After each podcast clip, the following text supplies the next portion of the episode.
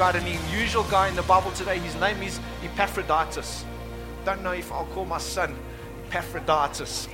Funny name, but his name's in the Bible for a very specific reason. And we all remember famous people in the Bible. I mean, we all remember Peter. We all remember Paul, Moses. We get that guy. But this guy, Epaphroditus, some of us don't know about him. And so we're going to study this guy today because we want to make sure that at Freedom Church, everybody is important. And that everybody's contribution here at Freedom Church is important. A few of my mates have been saying, Daryl, you must do a membership course here at Freedom Church.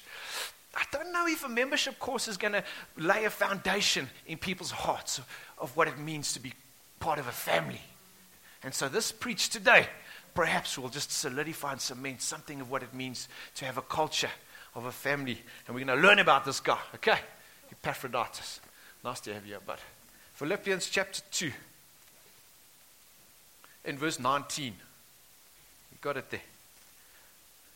I hope in the Lord Jesus to send Timothy to you soon, that I may also be cheered when I receive news about you. I have no one else like him who will show genuine concern for your welfare. For everyone looks out for his own interests, not those of Jesus Christ. Say everyone. That includes you. And that includes you. Everyone, includes myself. I look out for my own interests and not for those interests of Jesus Christ. One of our biggest problems in the church, friends, is that we're selfish. We are selfish. And I think the church needs to go after our selfishness. I don't think it is meant to be easy to be part of Freedom Church. I don't think it's meant to be comfortable when we come here to Freedom Church. But it must certainly be enjoyable when we come here. But not comfortable.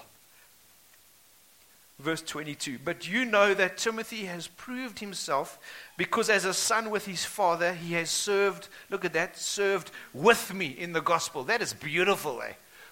He's an amazing writer. He didn't serve for me, I'm the man. No, he served with me in the gospel. I hope, therefore, to send him as soon as I see how things go with me, and I'm confident in the Lord that I myself will come soon.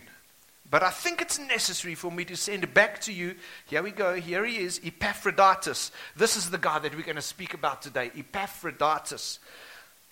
Carry on reading there. My brother. That's the Benoni way of saying brother. My brother. I think brother is the Christian term that you give somebody whose name you cannot remember. Man. And I battle with names, eh?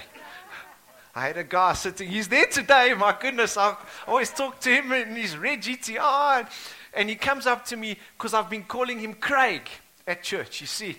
So he comes up to me on the soccer field and he says, Bud, that's the last time you will call me Craig.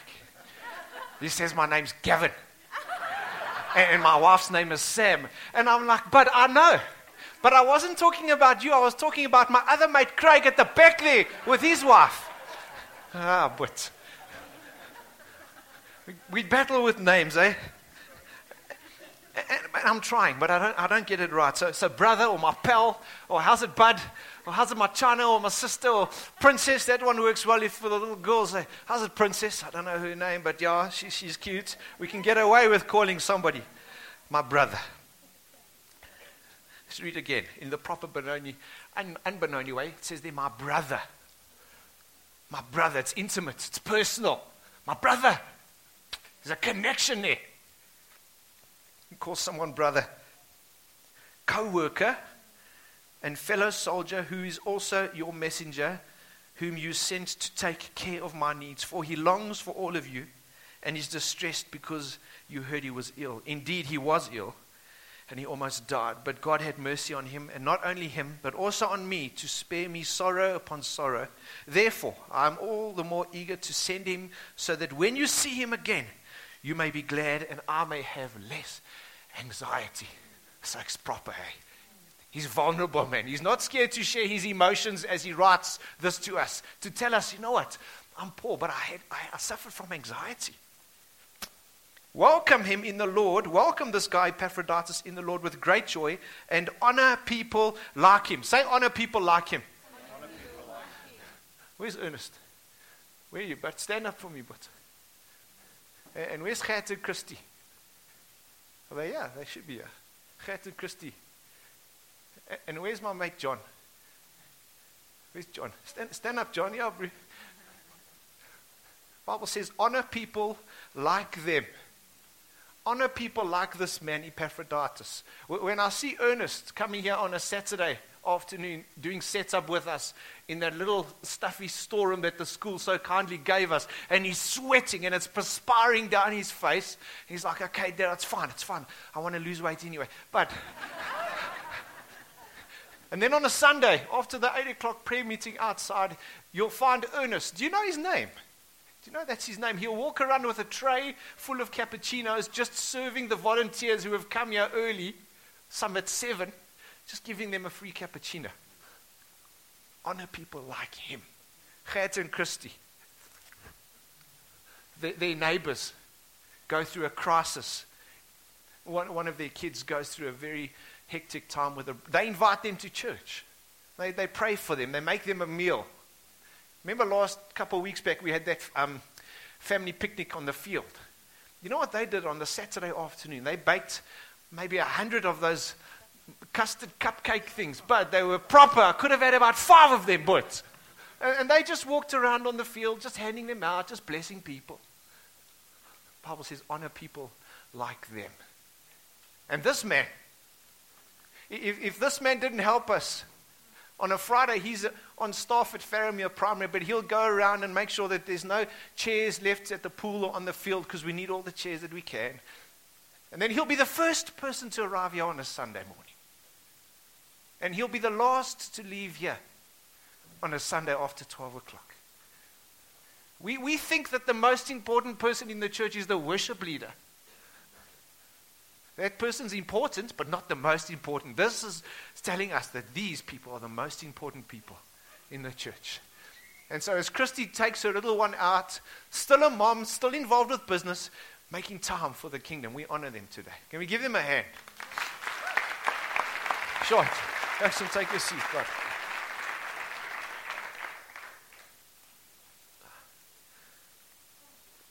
Let's carry on reading there. I'll tell you a verse. 29. Welcome him, that's Epaphroditus, in the Lord with great joy, and honor people like him, because he almost died for the work of Christ. He risked his life to make up for the help you yourselves could not give. It says brother. It's saying that Epaphroditus is a brother. He's a co-worker. It's saying that he is a fellow soldier and the one who takes care of your needs. Servant. And so this is how we operate in Benoni. Hey, brother, you want to go for a coffee? You want to meet at the Mug and Bean for a milky cappuccino? My brother. I'm going to use this illustration to illustrate brother today. And then I'm going to use this illustration to illustrate worker. I found it in somebody's building material, building trowel. Ladies, you build with this thing. Okay. My wife knows that. And then I'm going to illustrate this today to illustrate a soldier. I borrowed it from a mate. I think it is proper, Annie, if I can just clip it on here. My kids have been teasing me all week, but I practice putting it on with my sons. There we go. That's soldier. And then I'm going to use this today to illustrate a servant. It's a bit dirty because I've been cooking all week. I'm a great cook. I don't believe what the pastor always says, but because I'm useless at cooking. And I can't bra. Brother, worker, soldier, and a servant. See, what happens in the Bible when we see the first two brothers that start, Cain and Abel, they outside the garden. You know what Cain does? He kills his brother, Abel. And then God goes to Cain and he says, Cain, where's your brother? And he looks and says, am I my brother's keeper? You see, inside of the garden, we lay down our life for our brothers. Outside of the garden, we just kill our brother. Think of brothers who've worked together over the years. Think of the Unilever brothers. You know that place in Boxburg started by two brothers. Think of Marriott Hotel. That business group was started by two brothers. If you ride motorbikes, two brothers racing. Two brothers who were passionate about motorbikes in the States. They start an aftermarket product for exhausts, and they make exhausts for motorbikes. Two brothers racing, that's how they start. And then Adidas, the Dust brothers, they start this amazing company, this amazing brand called Adidas. And they have a fight. And the one Dust brother, he moves and he starts Puma. And so they're both very successful companies, Adidas and Puma. But the brothers have lost brotherhood. They're no longer brothers. And if I look at the church in Benoni, I wonder, are we really brothers? We're trying to start something together where as a group of churches we get together and pray for our city and for our country and for our politicians. But are we really brothers? Do we carry the same name of Jesus? Are we prepared to lay down our lives for our brothers and our sisters? I don't just mean brothers, I mean sisters too. For Northfield and for Covenant Life, they've just changed their name to City on a Hill. And Benoni Baptists and the Presbyterians and the in-here churches, are we prepared to lay down our lives for our brothers and to declare the name of Jesus? Or are we trying to just be in competition for a section of the market and trying to promote our own brand? You see, Epaphroditus, he's a brother. And I believe brothers serve each other. You know what it says in Psalm 133? It says this, it's amazing. It says, when brothers dwell together in unity, God commands a blessing. Say, dwell together in unity. If I dwell together in unity with my brother, I don't have to agree on everything, but if I dwell together in unity, God's going to command a blessing. Number one, we brothers. Number two, we workers. This is a classic in church scenarios. This is a classic in most staff scenarios. There was a man at the prayer meeting involved with parking this morning. I was chatting to him a little bit. He was retrenched a few months ago from a big corporate company. He was headhunted last month from a German corporate company where everyone comes to work at 8 o'clock and clocks out at 4:30. Douche. And they called him in because he's in a management position, said, how can we create a better working environment for our staff? He says to them, stop being so German. He was courageous to have said that. And if you're German here, I'm not trying to offend you, sir, because there's amazing qualities in German character and in your German blood. I get that. But he's saying, guys, we need to create an environment where we're not just workers, but we're brothers. Whew. My mate Rory, he was a lead pastor at Glenridge, a big church in Durban. He said he used to come to work in the mornings, and they had a long corridor of offices. And the brothers' offices, their doors would be open because they wouldn't be in their office. They would be at the coffee shop talking about the newspaper and the waves on North Beach and how good life is.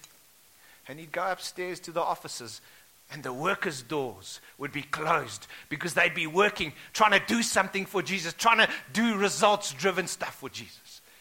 And he used to go into the coffee shop and say, hey, guys, let's go do some work, eh? And he used to go and open the workers' doors and say, hey, Oaks, tell me a story, man. What's happening in your life? What's Jesus doing in your life?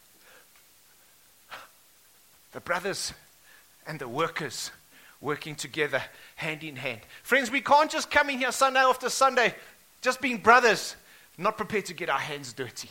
We've got to work together. And I'm really battling with this, I'll be honest.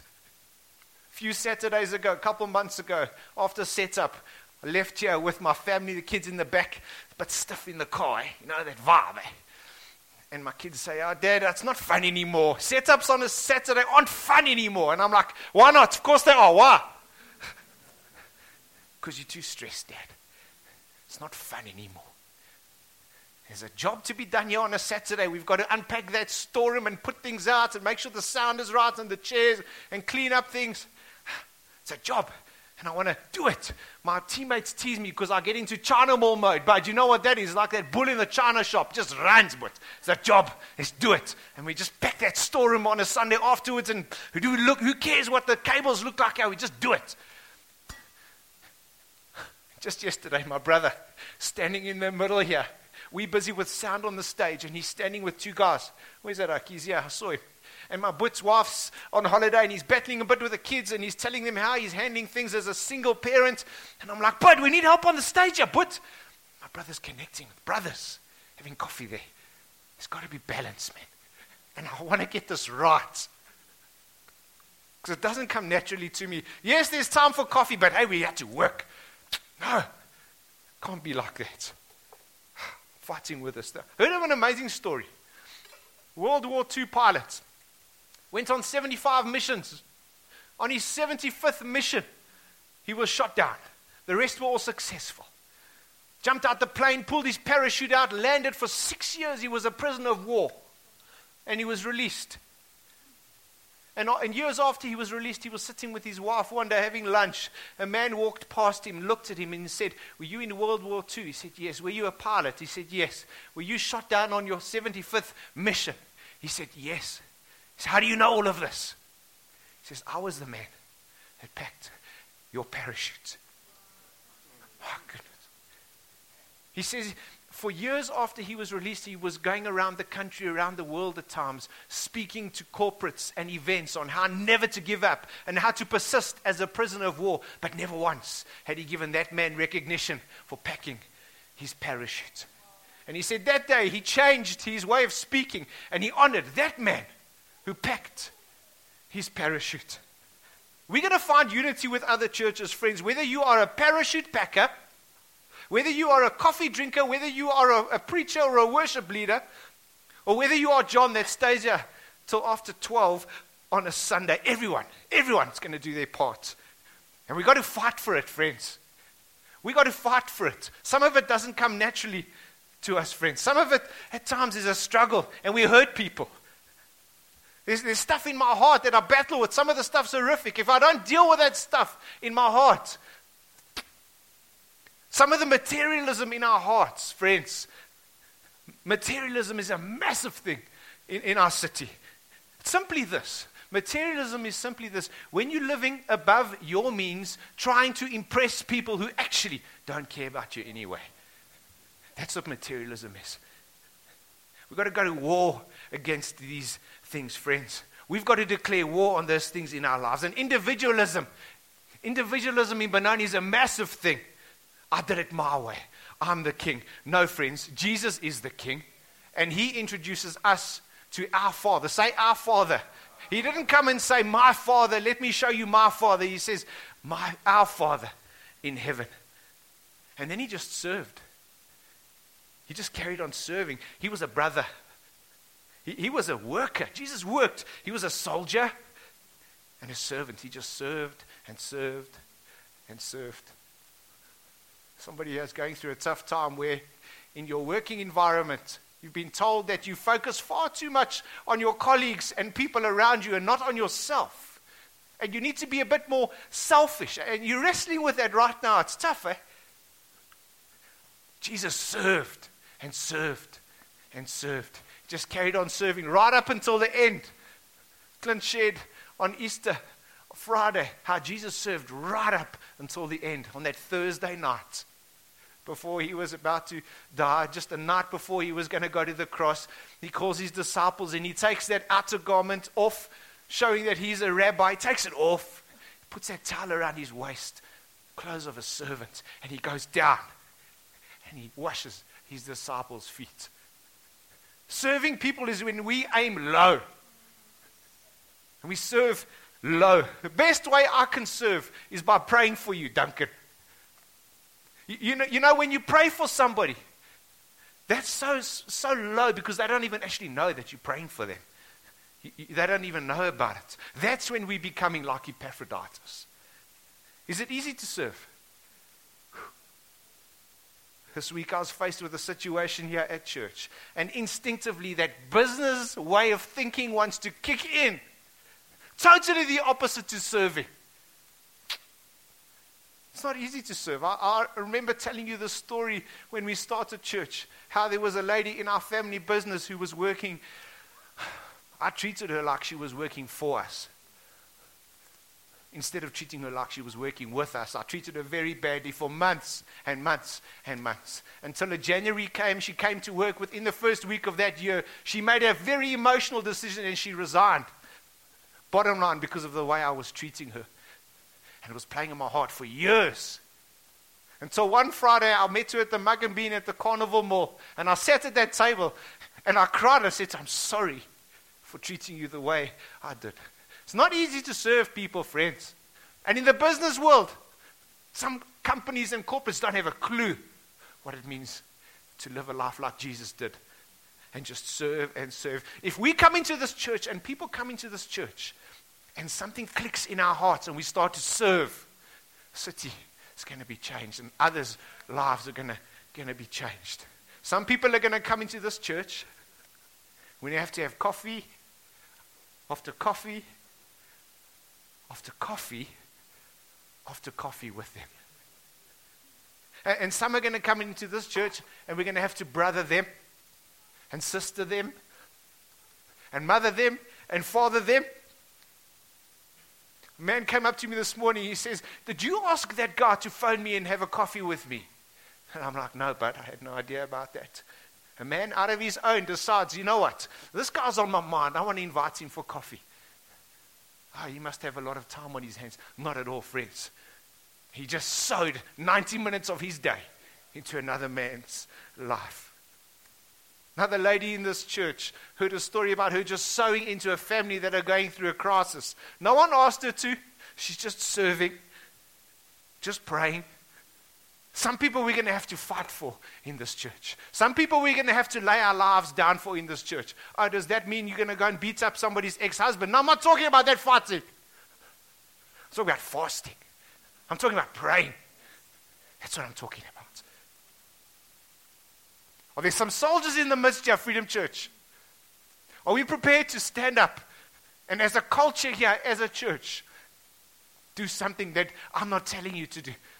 Something that the Bible's saying, honor people who are doing this in a New Testament church that we see in the book of Acts. And some people we're going to have to put our aprons on and have to serve them and serve them and serve them and serve them. There's a man in the church. I don't know if he's here today. He was born on the 17th of June, a Tuesday, 1975. Just 30 minutes after I was born. Different mothers, different fathers, different hospital. And I got to know this man for years now. There's been many times. It's been an absolute privilege to be called his brother. There's been many times that we've stayed up late at night and he's spoken into my life. And he's convicted me of things that he feels I've been doing wrong. And vice versa. There's been many hours that he's woken up in the early hours of the morning and he's prayed for me. And vice versa. There's been many things I've done that he hasn't agreed with. And there's been things that he's done and I haven't agreed with. But we are brothers together. And I'm not ashamed to be called his brother. You know that Jesus Christ is not ashamed to be called your brother. You know that. It says in Hebrews chapter 2, it says Jesus Christ is not ashamed to call them brothers and sisters. And maybe you sit here and you're saying, "Daryl, I've done some really terrible things." You know what else it says in Hebrews chapter 2? It says Jesus Christ makes you holy. And those who are holy, it says, become his brother. You're sitting here today and those terrible things are playing on your mind. Jesus Christ makes you holy. Then you become his brother. If that's how you're feeling today, I want to challenge you. After the service, just come and pray with me or one of my teammates. And ask Jesus to make you holy. And become your brother. You know what else it says? It says he will stand among us. And he will keep showing us. Jesus will keep showing us what the Father is really like, because the brother from heaven came down to show the rest of the brothers what the Father is really like. We need some brothers in this city to stand and show others what Jesus is really like, what the Father is really like. But we got to stand. We got to stand. And then Jesus is about to go to the cross in John 17. He looks up to heaven. He says, Father, glorify me as I have glorified you by completing completing the good works you gave me to do. The greatest way you and I can glorify our Heavenly Father is doing the good works that He's prepared for us to do. Look at this, Ephesians chapter 2. It says that we are God's handiwork, created in Christ Jesus to do good works for which God prepared in advance for us to do. He prepared them in advance for us to do. And maybe you're saying, Darryl, I have no idea what these good works are that God has prepared for me to do. Find out. Find out, friends. God has prepared those works for you to do. They are inside of you. Do what comes naturally. God has gifted you in certain areas where someone's not as gifted, be it as a brother, be it as a worker, be it as a soldier and a servant. Do what comes naturally. Put your name down at the information desk, but just stand. Just stand every 4 or 5 weeks. Just stand and be part of this culture that we're wanting Freedom Church to be a part of. And when those God coincidence moments come and you walk into somebody at the Pick and Pay, or you hear about someone whose dad's in hospital, take those God coincidence moments. Make a meal. Send a message. Pray for somebody. Oh, I can't. No, you can. Just pray from your heart. God's prepared those works in advance for you to do. Tomorrow, at school, in the office, with that client, with that mate, on the golf course. But just stand. Jesus Christ was the ultimate brother. Jesus Christ, friends, He's the ultimate worker, the ultimate soldier. Psalm 45 says this, talks about Jesus being the ultimate warrior, the ultimate soldier. It says this, gird your sword upon your side, O mighty warrior. Ride forth victoriously for truth, humility, and righteousness. What's the fight of the Christian soldier, friends?